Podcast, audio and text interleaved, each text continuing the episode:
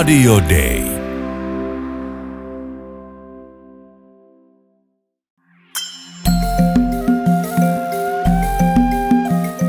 Usko, toivo, rakkaus. Mutta suurin niistä on rakkaus. Kirkko maailmalla. Karjantti Kitunen, saat Tansaniassa tällä hetkellä ilmeisesti omassa työhuoneessasi. Kerro vähän, miltä siellä näyttää.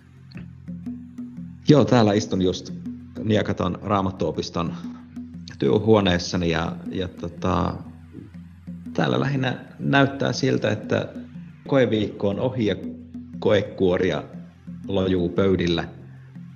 Eksegetiikan metodeja, sitten oli kreikkaa ja Johanneksen teologiaa kokeitte aiheina.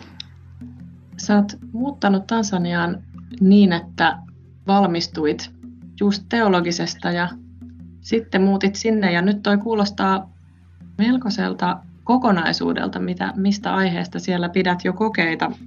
Miten tämä on mahdollista? Mä olin siis siinä vaiheessa, kun tätä, tätä paikkaa, siitä tulee nyt kaksi vuotta, kun tätä paikkaa hain ja olin viimeistelemässä omaa graduani silloin äh, Jaakobin kirjeestä. Ja kun sain paikan, niin ehtona oli, että pitää maisterin paperit saada ulos ennen sitä, niin sitten piti äkkiä gradut tehdä. Ja opiskelin Joensuussa, käytin kahdeksan vuotta teologia-opintoihin ja raamatun tutkimus on ollut sitten kun lopulta lähinnä sydäntä, niin sitten siitä, siitä sitten saanut tämmöisen opetettavan paketin. Minkälaisessa työyhteisössä sä siellä toimit? Meillä on tässä opettajia, täyspäiväisiä opettajia ja sitten on, on tämmöisiä niin tuntiopettajia, ää, rehtori, ruokalahenkilökunta ja, ja talousosaston Mama Manku. Tässä on siis tansanialaisia suurin osa meidän opettajakunnasta, mutta sitten on musiikin puolella on Hanna Martikainen Suomesta, joka opettaa, opettaa tällä hetkellä musiikkia täällä ja sitten on minä.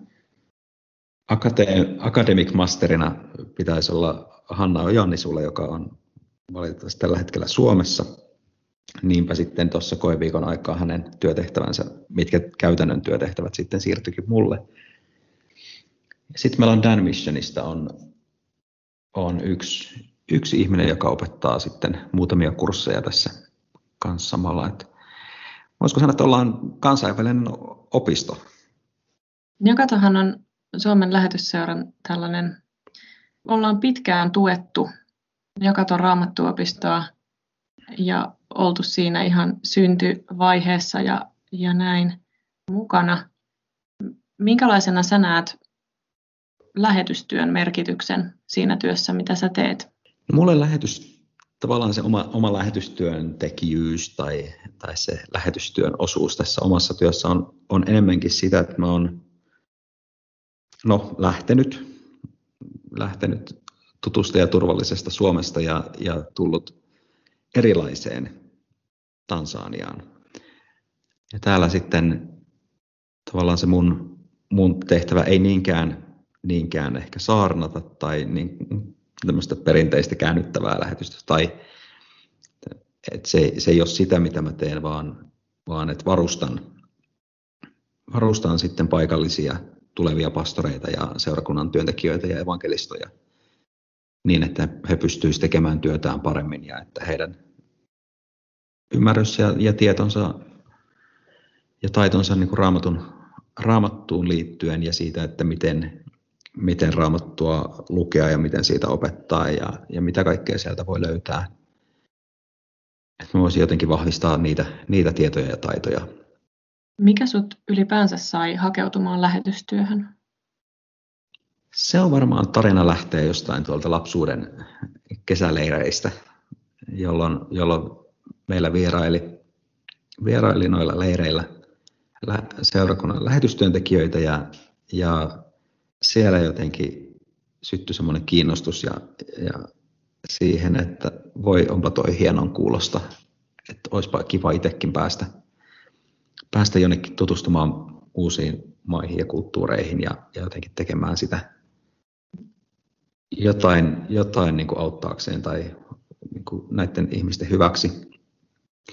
Sitten se jäi tavallaan siinä nuoruusvuosien mukana, tuli kaikkea muuta. Mutta sitten jotenkin semmoinen tietynlainen kaipuu ja ehkä, ehkä semmoinen niin erikoisuuden tavoittelukin, voisiko sanoa, on ollut tässä niin kuin mielessä, mielessä koko ajan, että olen ensimmäisen ammattini puolesta en tyytynyt opiskelemaan ravintolakokiksi, vaan piti päästä niin kuin laivakokiksi. Et siinä se, se tietynlainen liikkuminen ja, ja että ei, ei ihan tavanomaista. Ja jotenkin Itä-Afrikka on ollut aina, aina lähellä, lähellä sydäntä. Ää, isä oli aikanaan kävi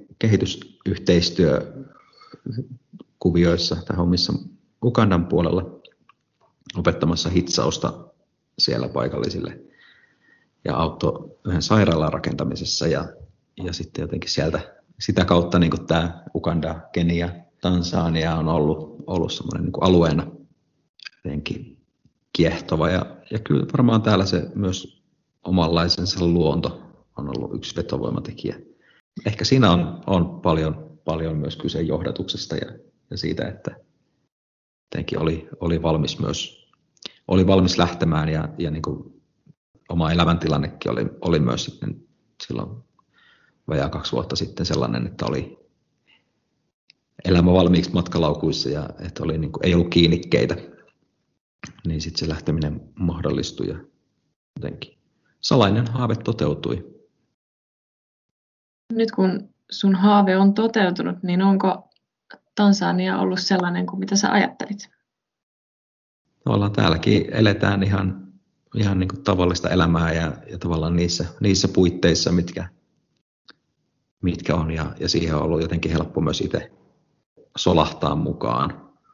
Et totta kai niin kuin monia asioita ei varmaan vieläkään tiedä ja, ja on joutunut silleen niin kuin opettelemaan ja, ja muuttamaan omaa, omaa niin kuin ajattelua ja joutunut paljon sopeutumaan. Mutta en mä jotenkin, ehkä Suomessa pappi on enemmän tavallinen ihminen. Et täällä, täällä pappeuteen suhtaudutaan aika, aika niin kuin suurellakin kunnioituksella. Ja olen huomannut se, että, että niin kuin, ja titteliin, titteliin pastori sisältyy, sisältyy niin kuin jotain mitä en ehkä ihan, ihan itse vielä hahmotakaan kaikkea. pappeuden myötä myös sille, mitä sanoo, niin sille tulee tietynlaista painoarvoa enemmän. Mutta myös itse koen, koen että siinä, siinä tulee myös sitten sellaista pastoraalista vastuutakin ja varsinkin niin kuin tämmöisissä opetustehtävissä toimiessa, niin se, se pappeus antaa siihen tai tuo siihen sellaista niin kuin vastuuta jotenkin enemmän, että, että, että niin kuin yksi opiskelija tuossa eräällä, eräällä tunnilla totesikin, että, että pastori hyvä, muistetaan pitää huolen myös meidän uskostamme. Miten tansanialaisten uskon elämä eroaa suomalaisista luterilaisista? Sä oot töissä Tansanian luterilaisen kirkon alla – Eli periaatteessa samaa, samaa porukkaa edustat, mutta miten se eroaa? Jo, jo alku, alun perin ajatus äh, tansanialaisesta luterilaisuudesta oli, oli sellainen, että se on lähellä sitä, mitä suomalainen helluntalaisuus oli 90-luvulla. Ja nyt kun täällä on, on nähnyt, nähnyt ja kokenut tätä hengellistä elämää, niin, niin en nyt hirveän väärässä ole ollut. Usko on läsnä jokapäiväisessä elämässä.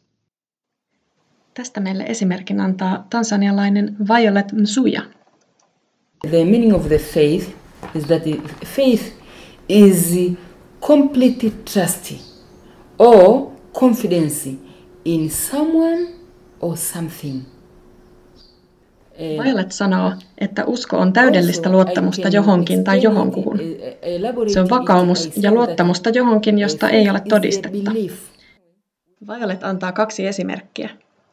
Menemme nukkumaan joka ilta, ja vaikka tiedämme, mitä vaaroja yö voi tuoda tullessaan, laitamme herätyskellon soimaan ja suunnittelemme seuraavaa päivää.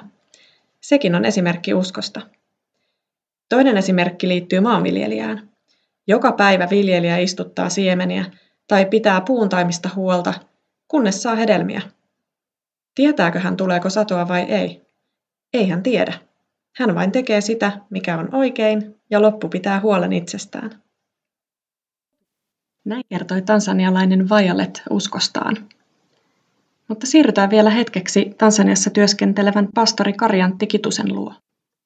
Miten Tansanian sääolosuhteet, siellä on keskimäärin aika paljon lämpimämpää kuin Suomessa, miten se vaikuttaa Jumalan palveluksiin ja papin työhön? Muansan niin pääkirkossa, tuomiokirkossa, niin siellä ensimmäinen palvelus sunnuntaina alkaa jo varttia vaille kuusi. Ja kestää sinne seitsemään, jolloin alkaa seuraava. Ja sitten kymmeneltä alkaa vielä kolmas. Nämä on ihan sen takia varmaankin niin kuin hyvin aikaisin aamulla, että silloin on viileämpää.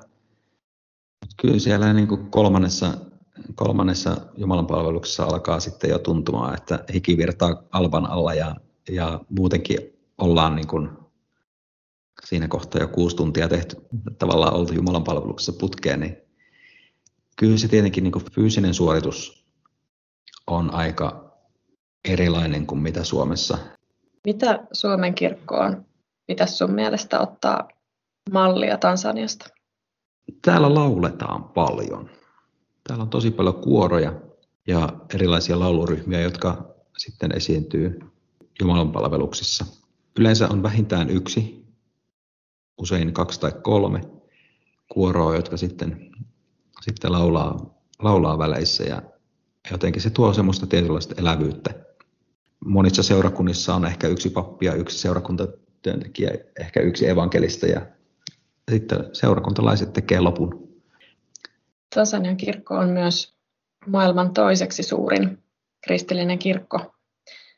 Mitä ne tekee siellä oikein? Onko siellä jotenkin lähetyshenkisyyttä enemmän kuin meillä vai mistä tällainen voi johtua? Varmaan yksi iso tekijä on se, että täällä panostetaan evankeliointiin. On siis evankelistoja. Et kyllä varmaan semmoinen tietynlainen lähetyshenkisyys on niin yksi iso, iso asia. Ja toinen on varmasti se, että, että kyllä niin kuin uskonnollisuuteen ja, ja hengellisyyteen suhtaudutaan hyvin, hyvin paljon vakavammin kuin esimerkiksi Suomessa tai länsimaissa yleensä.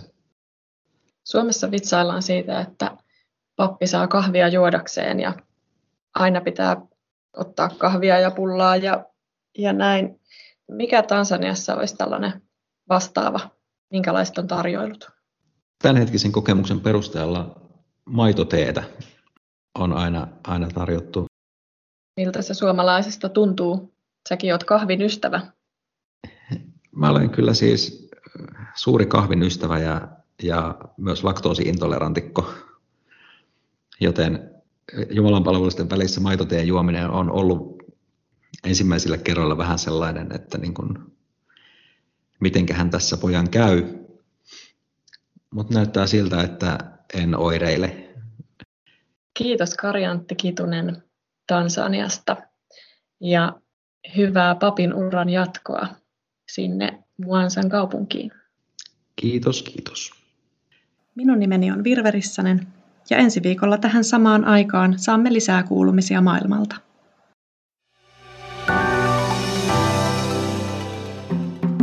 Usko, toivo, rakkaus. Mutta suurin niistä on rakkaus. Rakkaus on tekoja. Auta lähimmäistäsi ja osallistu Suomen lähetysseuran työhön maailmalla. Lahjoita 20 euroa lähettämällä tekstiviesti Auta 20 numeroon 16155 tai lahjoita verkossa suomenlähetysseura.fi. Muutetaan yhdessä maailmaa. Radio Day.